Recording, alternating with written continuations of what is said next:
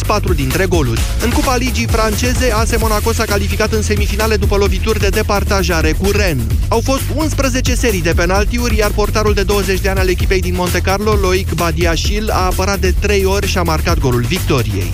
Echipa națională de volei feminin s-a calificat la campionatul european după o victorie dramatică în ultimul meci din preliminarii. România a învins Bosnia în deplasare cu 3-2, deși a fost condusă cu 2-1 la seturi în absența capitanului Adina Salaoru. Ioana Baciu a fost cea mai bună dintre tricolore, a adus 26 de puncte. România va merge astfel alături de Spania din această grupă la turneul final ce va avea loc în august-septembrie. Amintim și echipa națională de volei masculin s-a calificat la campionatul european după o pauză de 23 de ani.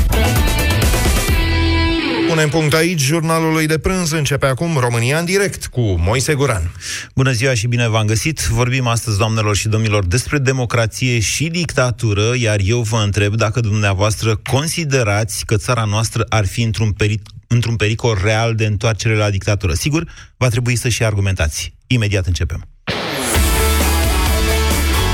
Europa FM. Pe aceeași frecvență cu tine.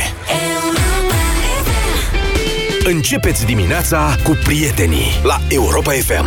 Prima ședință de guvern din 2019, o nouă gafă a doamnei prim-ministru Viorica Vasilica Dencilă. România se situează pe locul 7, devastând, de, devastând state puternice.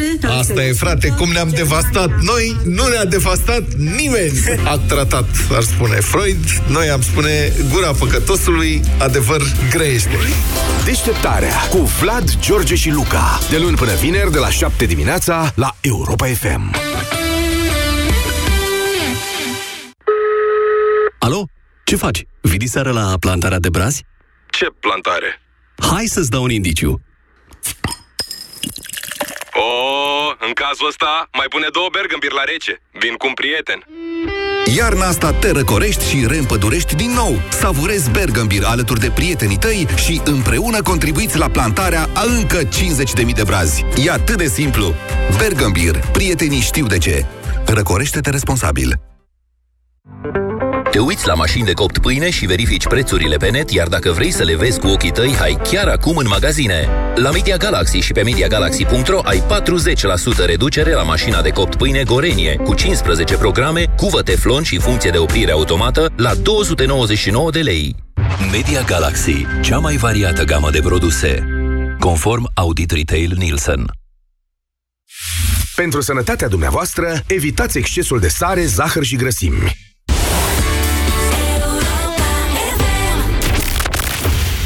România în direct cu Moise Guran la Europa FM. Bună ziua, doamnelor și domnilor! Bine v-am găsit la România în direct. Așa cum vă spuneam, astăzi vorbim despre democrație și dictatură și despre riscul, sau nu, ca țara noastră să se întoarcă la dictatură. Înainte de a vă da dumneavoastră cuvântul, vă rog să-mi faceți, să-mi uh, permite să fac câteva precizări de ordin oarecum tehnic în uh, începutul acestei emisiuni. Nu de alta, dacă să știm cu toții despre ce vorbim. Uh, din dezbaterile de pe net, de pe Facebook în special, am constatat faptul că oamenii nu înțeleg conceptul de democrație. Oamenii din România, în general, nu prea înțeleg conceptul de democrație, derutați fiind de cele mai multe ori, sigur că da, și de discursurile politice. Da, democrație, termenul grec, da, antic, înseamnă puterea poporului, exercitată prin cei care au câștigat alegerile. Da? E foarte corect. Numai că noi, în epoca aceasta, vorbim despre democrații constituționale. Ce înseamnă democrație constituțională și care este diferența dintre democrația, democrația veche a grecilor, antică, și democrațiile moderne, din care am vrea noi să facă parte și a noastră. Păi Constituția, acea lege micuță, acea cărțulie pe care ar trebui să o știe mai toți cetățenii țării, din păcate nu știu nici politicienii și nici mulți dintre jurnaliști, am constatat eu. Constituția este, în primul rând, un set de limitare a puterii majorității.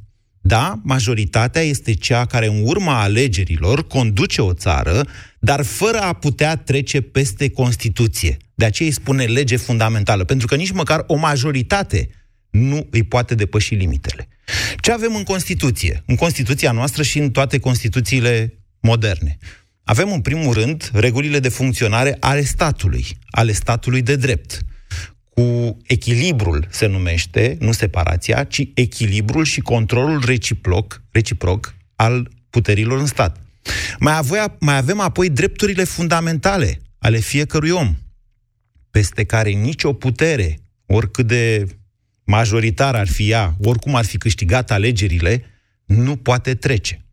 În acest sens, democrația constituțională, așa cum o înțelegem astăzi, este așadar diferită de democrația clasică, prin care cei mai mulți dintre politicieni înțeleg am câștigat puterea și facem ce vrem noi cu această țară, nu și dacă încalci Constituția, și în același timp, cu toții, cu toții, dar cu toții trebuie să fim conștienți că o dictatură nu înseamnă în mod necesar o dictatură de tip stalinist, Aici, dacă mă apuc să vă vorbesc despre asta, o să vorbesc mai o toată emisiunea. Așa cum era dictatura lui Nicolae Ceaușescu la sfârșitul anilor 80, deci o dictatură de tip stalinist, da?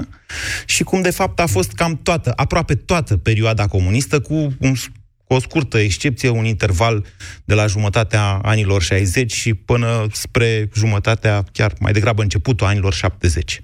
Deci România vine într-adevăr de la o dictatură extremă, dictatura stalinistă, la și evoluează pe calea unei democrații care acum unii spun, domnule, e în pericol. Ceea ce vă întreb eu astăzi pe dumneavoastră este exact asta. Considerați că există un risc real de întoarcere la un tip de dictatură, nu neapărat una stalinistă, așa cum a fost pe vremea lui Ceaușescu, sau aceasta este pur și simplu o retorică a opoziției, pentru că, na, de multe ori opoziția invocă tot felul de lucruri fundamentale. 0372069599 este numărul de telefon la care vă invit să sunați din acest moment și vă rog să vă argumentați punctele de vedere. E foarte important. Bună ziua, Mihai! Bună ziua, Moise! Uh, subscriu uh, la toate pe care le-ai spus uh, până acum. Eu, nu eu am spus niște lucruri care, din punctul meu de vedere, nu pot fi contestate, adică sunt din cărți, sunt Așa acceptate de toată lumea. De la asta pornim dezbaterea.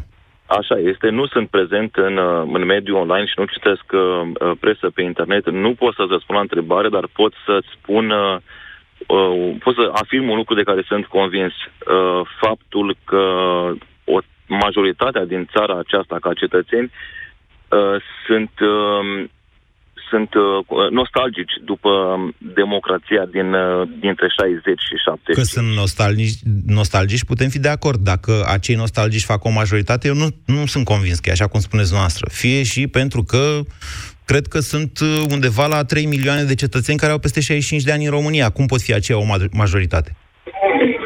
Și restul sunt plecați. Um, eu am 40 de ani și aș primi cu mare drag, uh, o, aș accepta cu mare drag o dictatură cu bun simț. O dictatură nu, cu bun simț? Nu de tip stalinist. Un cezarism luminat, la asta vă gândeați, un fel de cuzavodă. Da. Nu, nu, da, un, da, un fel de cuzavodă.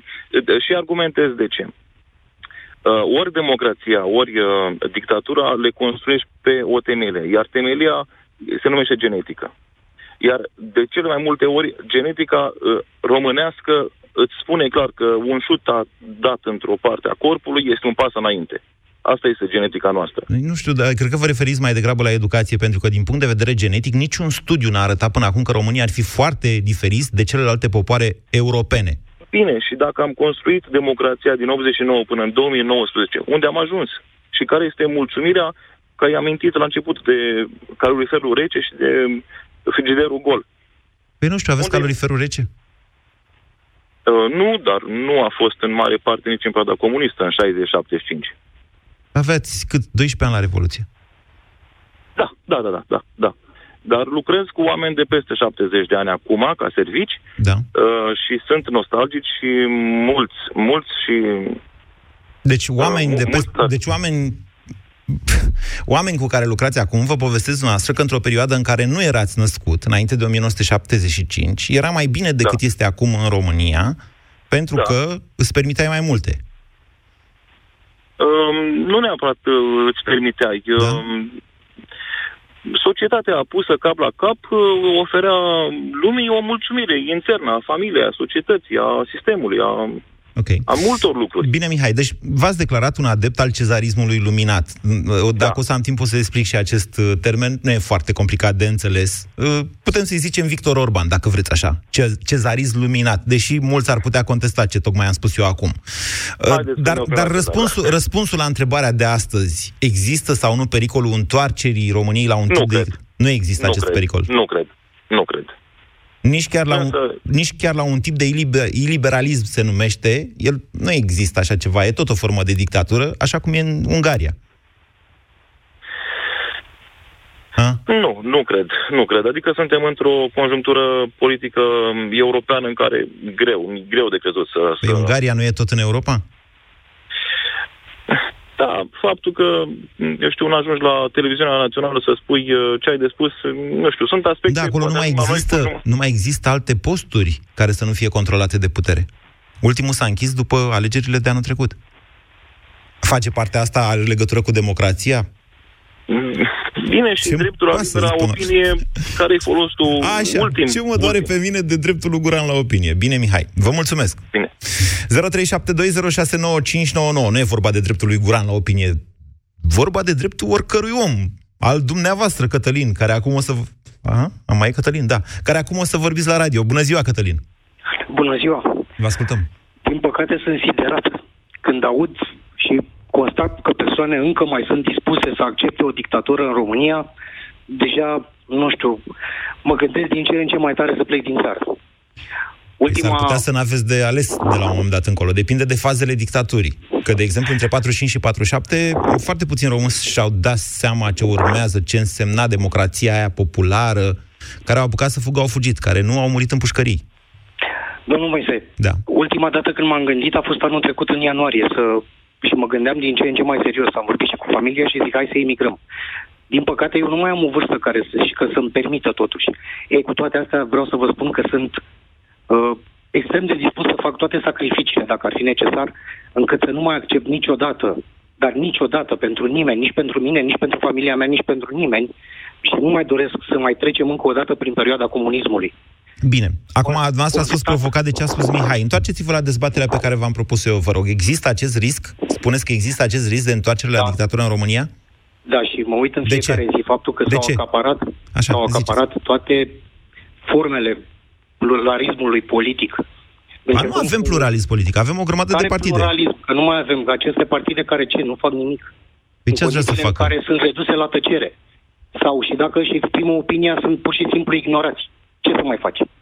Ei. Curtea Constituțională, care este subjugată cu totul Partidului Socialist, Ei, să acum ajungem undeva. Deci, iată, Unde? subjugarea unor instituții care ar trebui să, uh, Un să fel de asigure democrație. controlul, să asigure controlul puterilor în stat, da? Curtea Constituțională.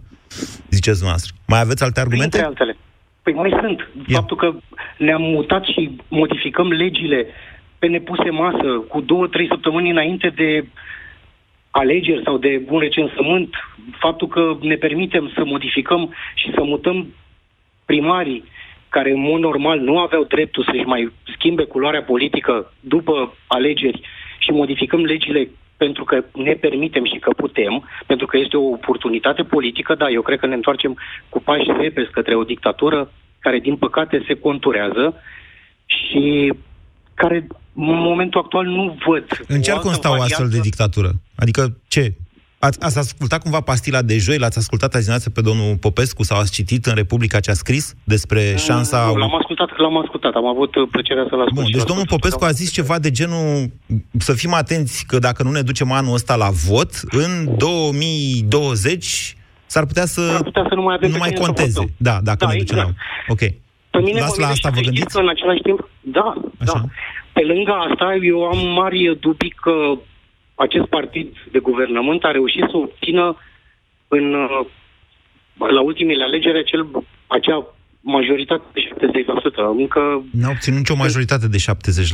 A avut 3... 70% din, aceea, din ce spun ei. Hai să Nu, fim au avut clari. 3 milioane de voturi. Acele 3 milioane de voturi. A fost o pe prezență care foarte eu, mică la vot. Nu, nu știu dacă și au reu- chiar au reușit să le obțină. Eu am dubile mele. Cătălin, cred că au fost cele mai libere și mai corecte alegeri din totdeauna. Vă reamintesc că au fost organizate de guvernul tehnocrat, că prezența la urne a fost verificată automat printr-un sistem informatizat, prin care te duceai, îți scana buletinul și automat îți spunea ăsta a mai votat undeva.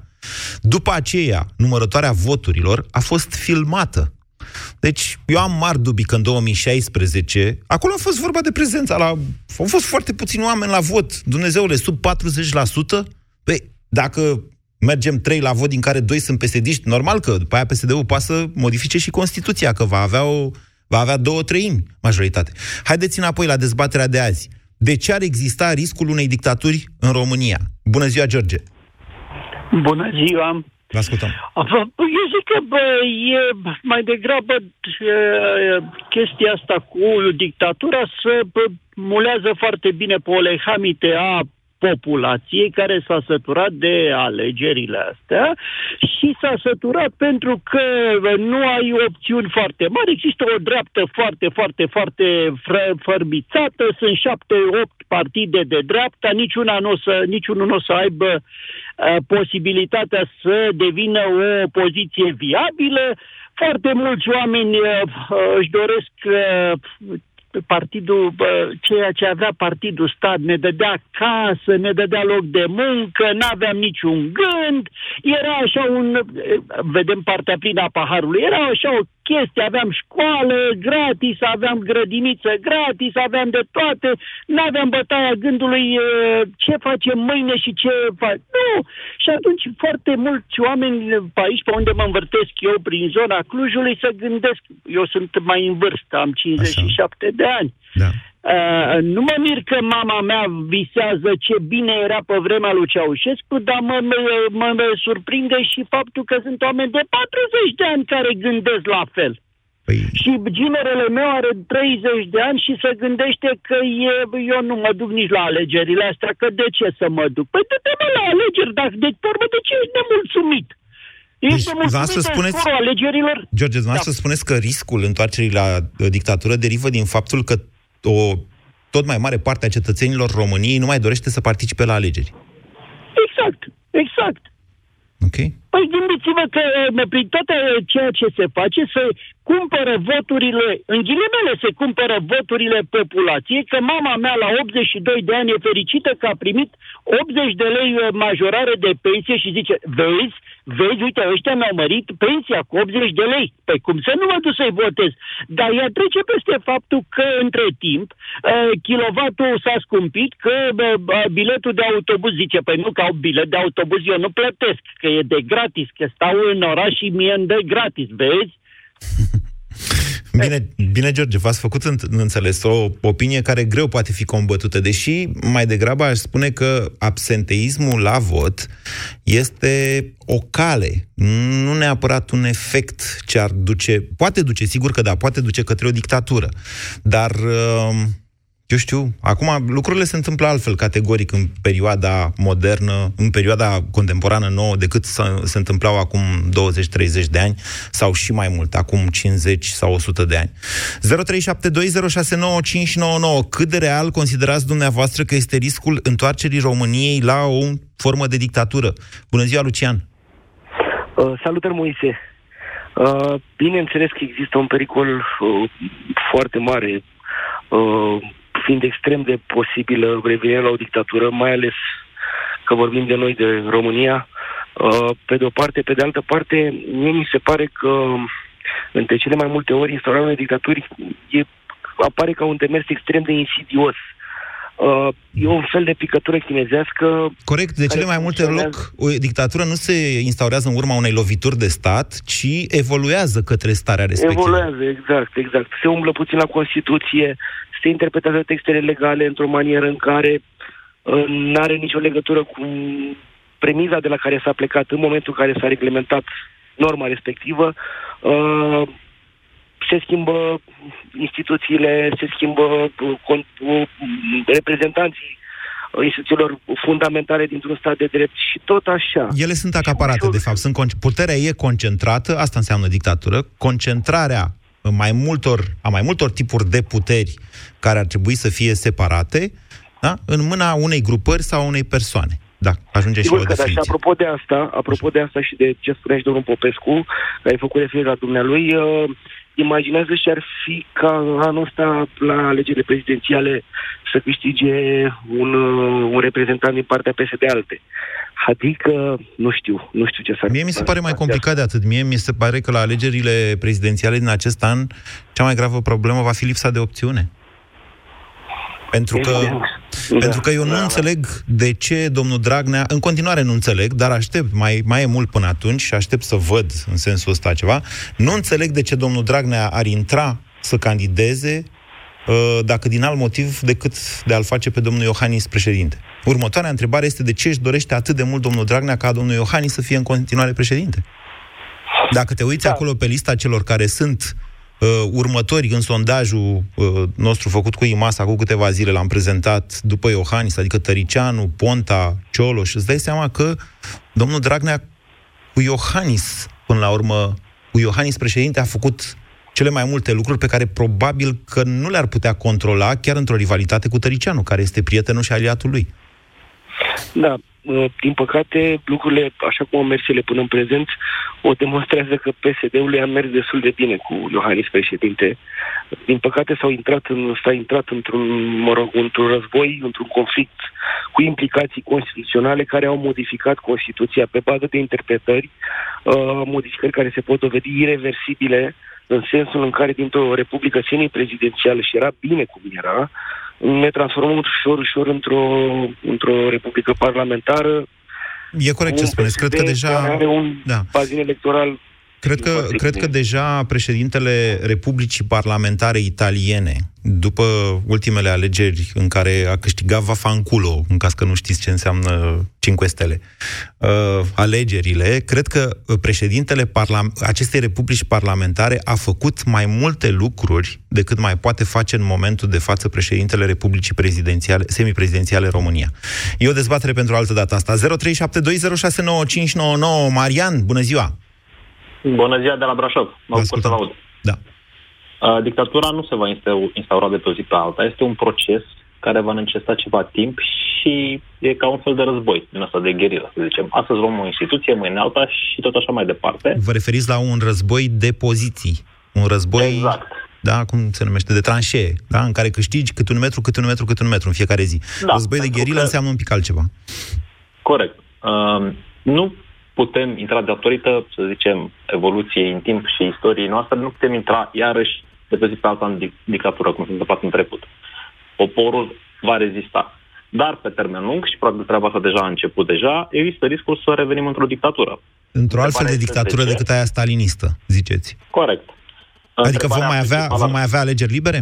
Ia să vedem cât de departe vedeți noastră lucrurile. Probabil că da, Așa. dar aici vine continuarea uh, uh, și de ce se va întâmpla chestia asta? În primul rând pentru că țara se depopulează într-un ritm masiv da. și pierdem o resursă prețioasă care ar putea să facă diferența. Sigur, e o resursă... Și- Deci emigrația afectează în primul rând opțiunea politică a României. Foarte bună observația, vă mulțumesc pentru ea. Corect.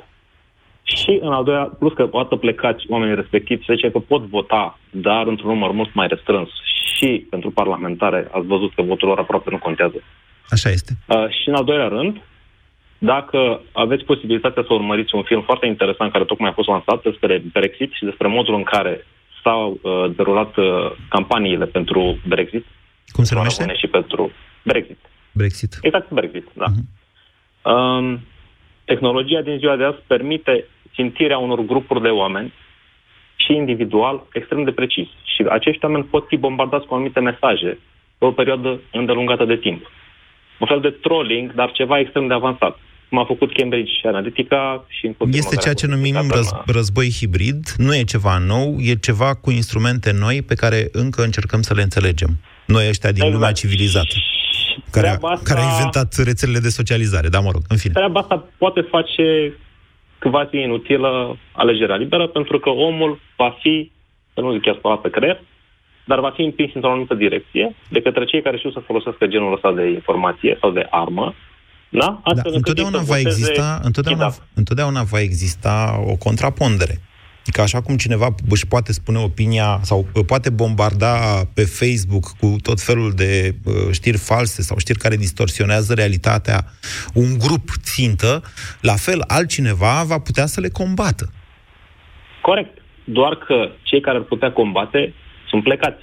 sau nu sunt interesați, sau nu mai au acces. Noastră vorbiți de fapt despre incapacitatea noastră și eu cred că aici trebuie să vă dau dreptate, nu am ce să fac, incapacitatea noastră la nivel național de a judeca critic anumite informații pe care le, privi, le primim. Cred că aici, aici, aici cred că culegem roadele adevăratului eșec al educației, al școlii din România. Deceniile în care generații întregi au fost forțate să memoreze mecanic și să redea la examene ceea ce au memorat mecanic, fără capacitatea de a judeca cu mintea lor dacă o fie așa sau dacă e aberant ceea ce au fost puși să memoreze.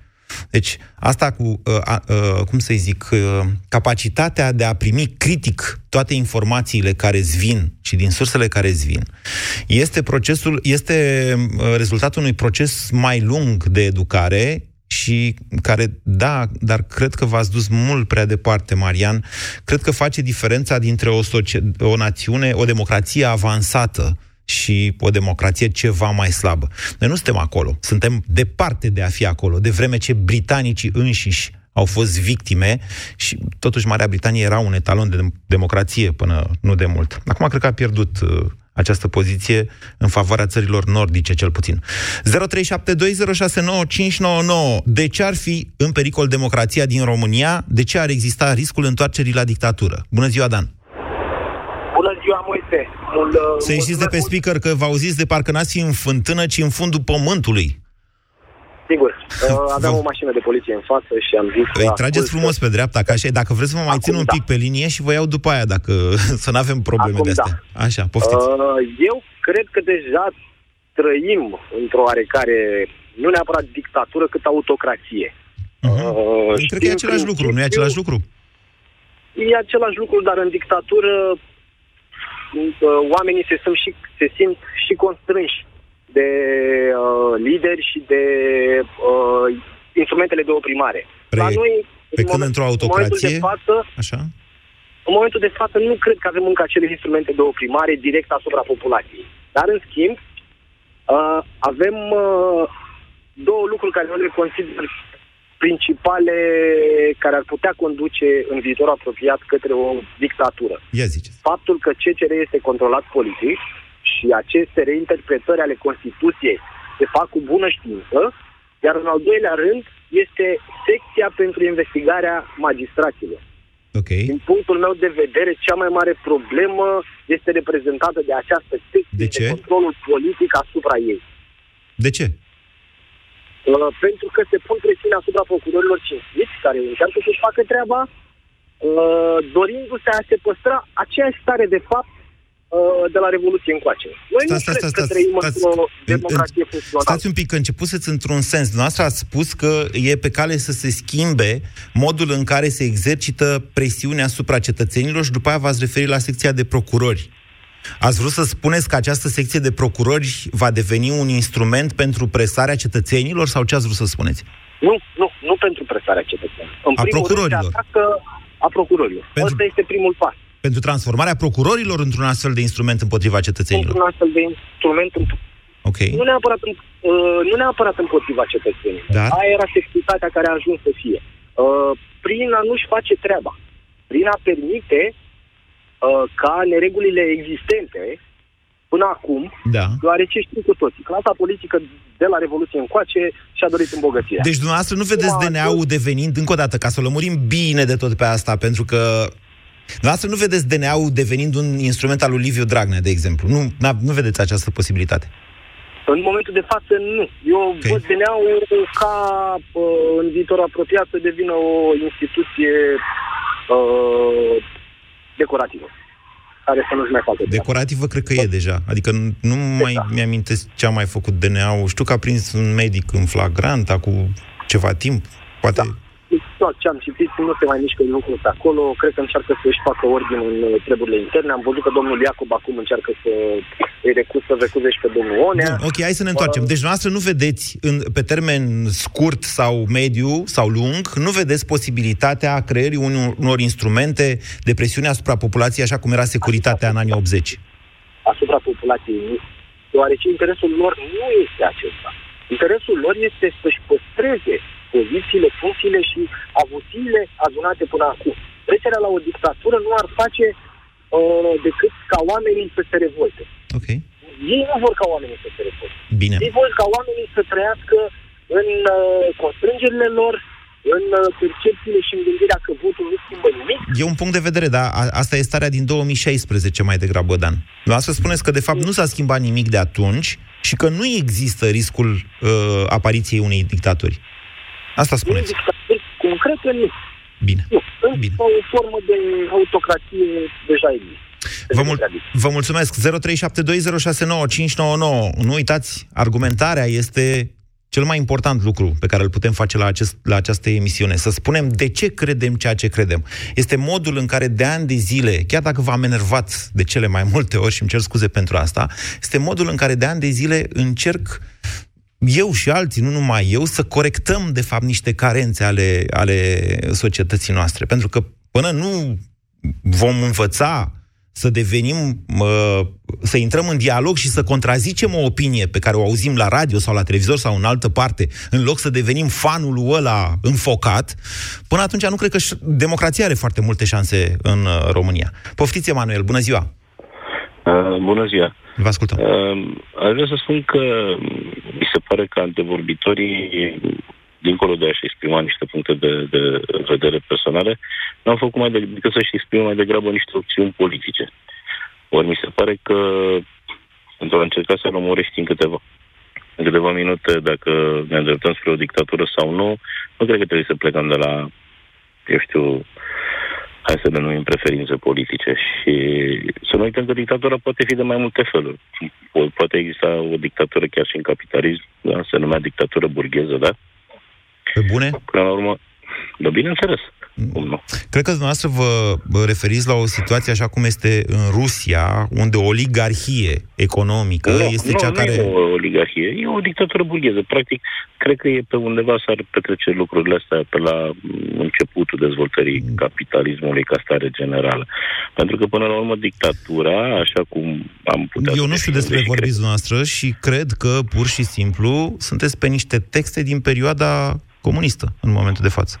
Adică dacă Nu, ați putea nu, să vreau- spuneți, ia, spuneți țara în care a existat o dictatură a burgheziei și cum... Nu zic că n-a fost, doar hai să vedem, poate a fost o, burgheze ceva de termenul tranziție. Care ne este, burgheze e termenul care ne este nouă la îndemână. Probabil în alte țări s-o fi numit în alt fel. Domnule, dacă vă Momentul referiți în la, care- peri- la dictatura iacobină, sunt de acord cu dumneavoastră. Alea sunt însă, uh, da, deci de, de perioada lui Napoleon, iarăși dacă vorbim, o perioadă de timp, da, sigur că da, da, alea sunt chestii de acum 200 și de ani.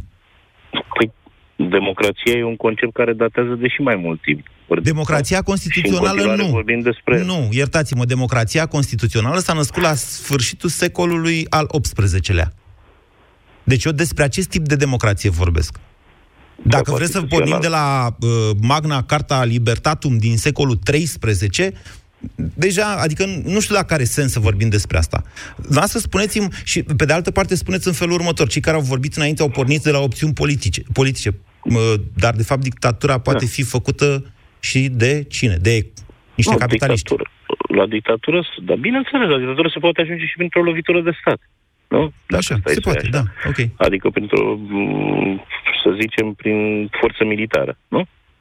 O, ca e o huntă. Nu Da, prea... da.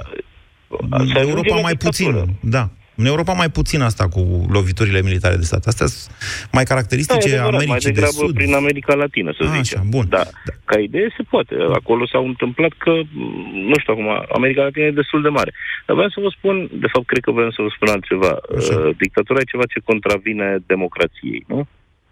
Da, o putem defini și Dacă e să ne referim la, la niște termeni generali. Ori nu cred că se mai poate ajunge la vreo dictatură atâta timp cât uh, interesele, eu știu, politice nu fac, sau de fapt partidele politice nu fac altceva decât să reprezinte niște interese financiare. În fapt. Ori o dictatură undeva în mijlocul unei, unei aglomerații de democrații, să le numim așa, ar contra ar, fi, ar contraveni intereselor financiare.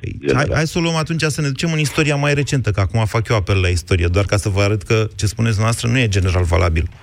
Domnul, domnul Hitler, dacă, domnul Adolf Hitler, dacă ați auzit de el, era Germania, da. ea însăși venită după Republica Weimar, uh, dar era în mijlocul unor democrații uh, europene la vremea respectivă? A fost domnul Hitler susținut susținut, domnule, de niște uh, capitaliști foarte bine, foarte bine intenționați, cred, la vremea respectivă? A fost. Da, da. A instaurat Germania o dictatură? Era o putere și atunci cum este și acum. Nu știu dacă... Nu, era o putere foarte șchioapă Germania după primul război mondial. Deci, dacă vreți vorbim despre Italia, dacă, adică, nu știu cum, sunt... Și atunci toate țările astea care s-au dezvoltat și erau șchioape, cum spuneți dumneavoastră, ce s-a întâmplat de s-au dezvoltat așa? Ei s-au dezvoltat după al doilea război mondial, când au pornit de la zero, cu niște afurisiți de capitaliști care au venit și, mă rog, le-au scos de unde erau cu fonduri foarte, cu foarte mulți bani și cu foarte multe investiții și cu un control democratic de la zero, efectiv. Despre Germania se poate spune că a luat-o de la zero. Nu, nu știu dacă cineva poate combate așa ceva. Că în 50 de ani țara aia a ajuns cum a ajuns după umilința pe care a trăit-o în al doilea război mondial și după, în perioada războiului rece, mult timp, asta poate, asta poate ține mai degrabă de educație decât de genetică, cum zicea primul ascultător. Hai să ne întoarcem la România, vă rog eu mult. Maria, bună ziua! Bună ziua, domnule Guran, bună ziua, ascultătorilor dumneavoastră. Cred că sunt singura care, dintre toți cei care au sunat, care nu a trăit perioada comunistă. Am 21 de ani și văd cumva din exterior toată situația, dar cred că suntem deja acolo într-un fel sau altul, deoarece chiar eu am pățit în diverse instituții ale statului. Când am ajuns, replici de genul, vezi ce spui să nu te audă X sau Y sau cum poți să spui așa ceva sau orice alt lucru. Dacă spui un lucru care nu-ți convine, imediat ești catalogat ca și cum ai avea ceva împotriva cuiva. Deci, fiți un pic mai specifică. Ați fost la fisc și ați, fost, ați avut ceva de obiectat? Sau ce, ce vi s-a întâmplat? Am fost să plătesc un impozit Așa. și cineva în fața a pus la coadă în fața mea. Pe-am spus că nu e ok. O doamnă, nu vârstă, nu pot să spun, nici 50 de ani, și a spus, da, ce eu sunt mai vârstă. Adică... Dumneavoastră nu faceți totuși o confuzie între nesimțire și dictatură. Înțeleg că sunteți a, tânără, nu, dar e totuși este un caz precis. nu, acesta a fost un caz recent. Ideea este cum se pune problema și anti, toată situația anti-europeană care s-a pus în ultima vreme și cumva nu cred că soluția este să rămânem așa, poate să schimbă cineva. Da, spuneți-mi, există mult... un risc să... Deci, noastră ziceți că am ajuns deja la dictatură pentru că o doamnă da. mai în vârstă s-a pus în fața noastră la coadă. nu, nu. și n-a acceptat Prin un dialog. Poziția... Asta? Nu, într-un fel. Dar Așa. asta este ceva mai... Bine. Uh, cumva de ce anume vă e teamă? Maria, de ce vă e teamă că s-ar putea întâmpla? Spuneți cu subiect și predicat. Domnule, n-aș, mi-e frică că n-aș mai putea să fac aia sau aia altă. Anularea libertății de exprimare. Anularea libertății de exprimare. De ce vă e teamă de asta? Pentru că noi, de exemplu, nu suntem luați în serios. În serios, adică Ea orice... există, dar există degeaba, asta spuneți? Da. Faptul că ieșiți în stradă, ați ieșit în stradă? Vă duceți în stradă da. de seară la Ateneu, de exemplu? Sunt în Timișoara. Azi în Timișoara, mâine în toată da. țara. Da.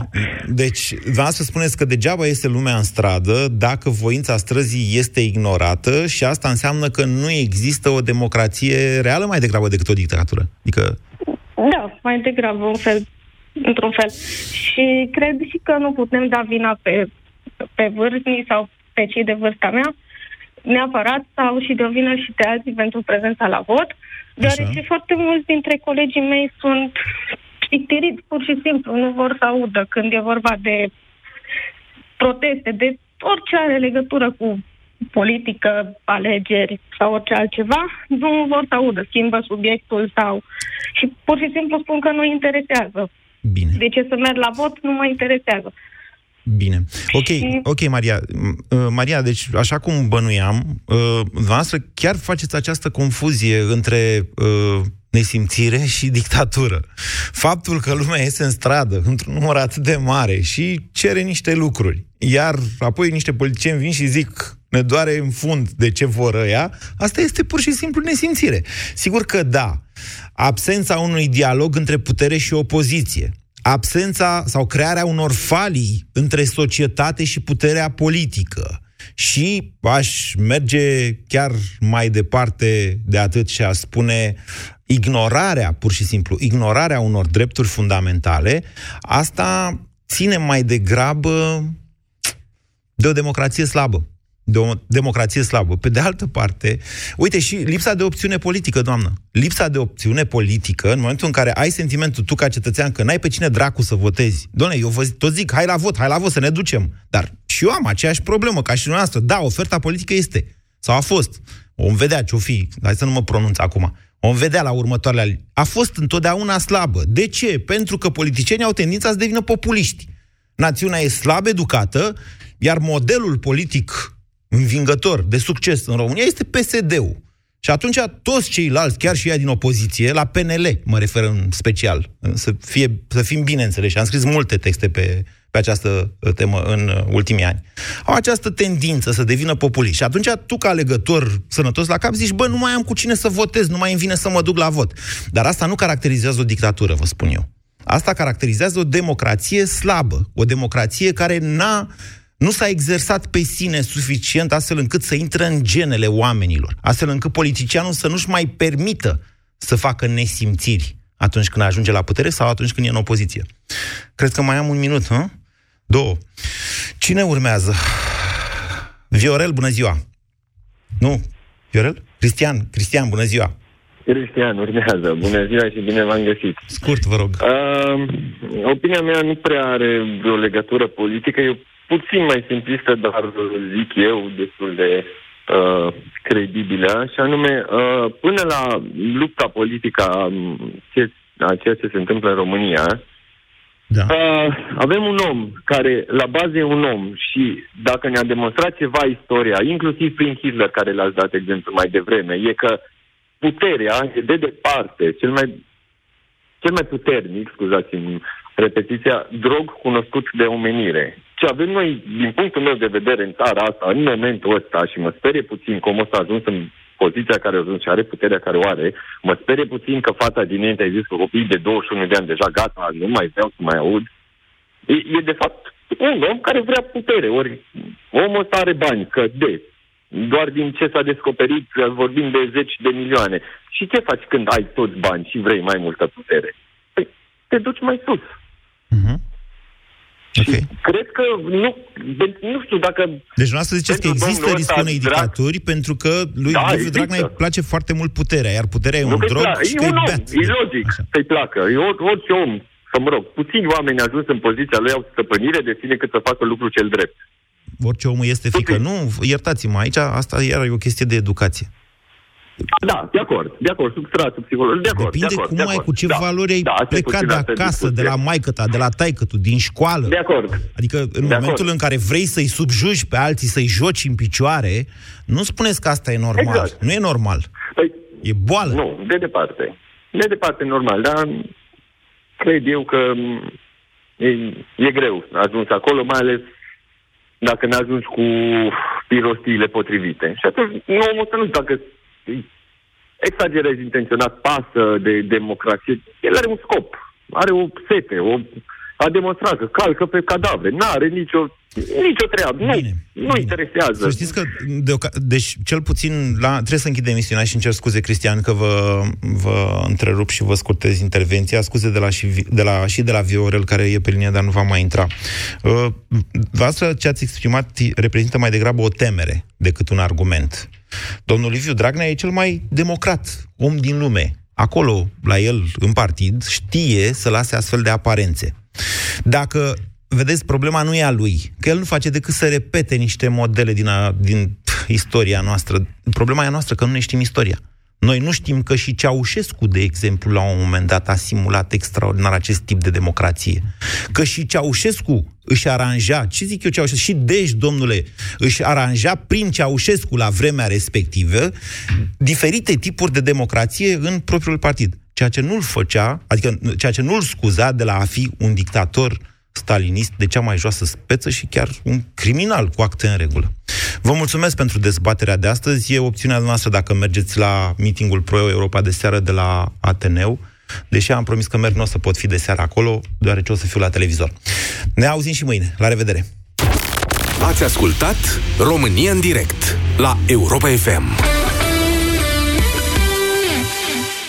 Bucură-te de noul an în cea mai bună formă. Tu ai deja motivația de care ai nevoie pentru exerciții, iar la Pepco găsești restul. Prețuri speciale, colant sport de damă la 19,99 lei, bluze sau tricouri colorate la 14,99 lei și recipiente practice pentru o masă sănătoasă la 4,99 lei. Pepco, mai mult cu mai puțin